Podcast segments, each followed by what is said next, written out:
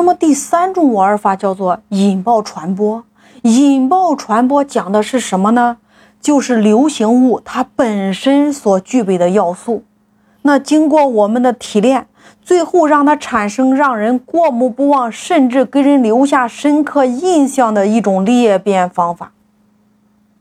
把你的信息如何快速的让更多的人知道，并且能够深入粉丝的心里边，形成传播，形成记忆。你看，社交电商是不是有抖音、有快手？那纯电商是不是淘宝、拼多多？那本地类电商平台是不是美团、饿了么？那知识付费领域是不是喜马拉雅？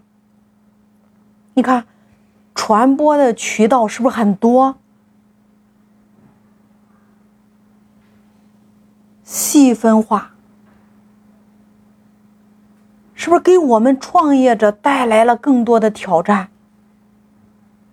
研究平台不仅仅决定了我们品牌传播的效率，还决定了你企业投资的效益。比如说喜马拉雅，它刚刚推出来一个功能呀，你来想一下，你看今天主播缺什么？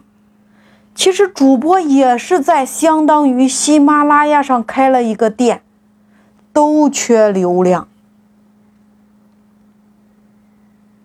那大家每一天收听的时长，喜马拉雅告诉你可以领积分，每一天签到也可以领积分。除了积分你在商城里边兑换奖励之外，喜马拉雅还推出了一个重要的功能，用你的积分可以给你喜欢的主播进行五万次的曝光量。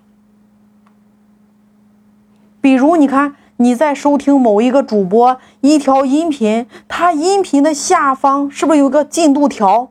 右边有一个礼包的那个小包包，你点一下，它间接的就给你喜欢的那个主播送到了首页。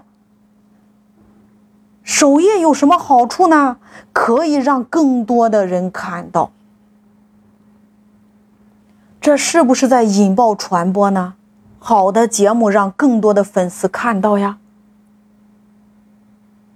这个活动人家就叫做助力主播送他上首页。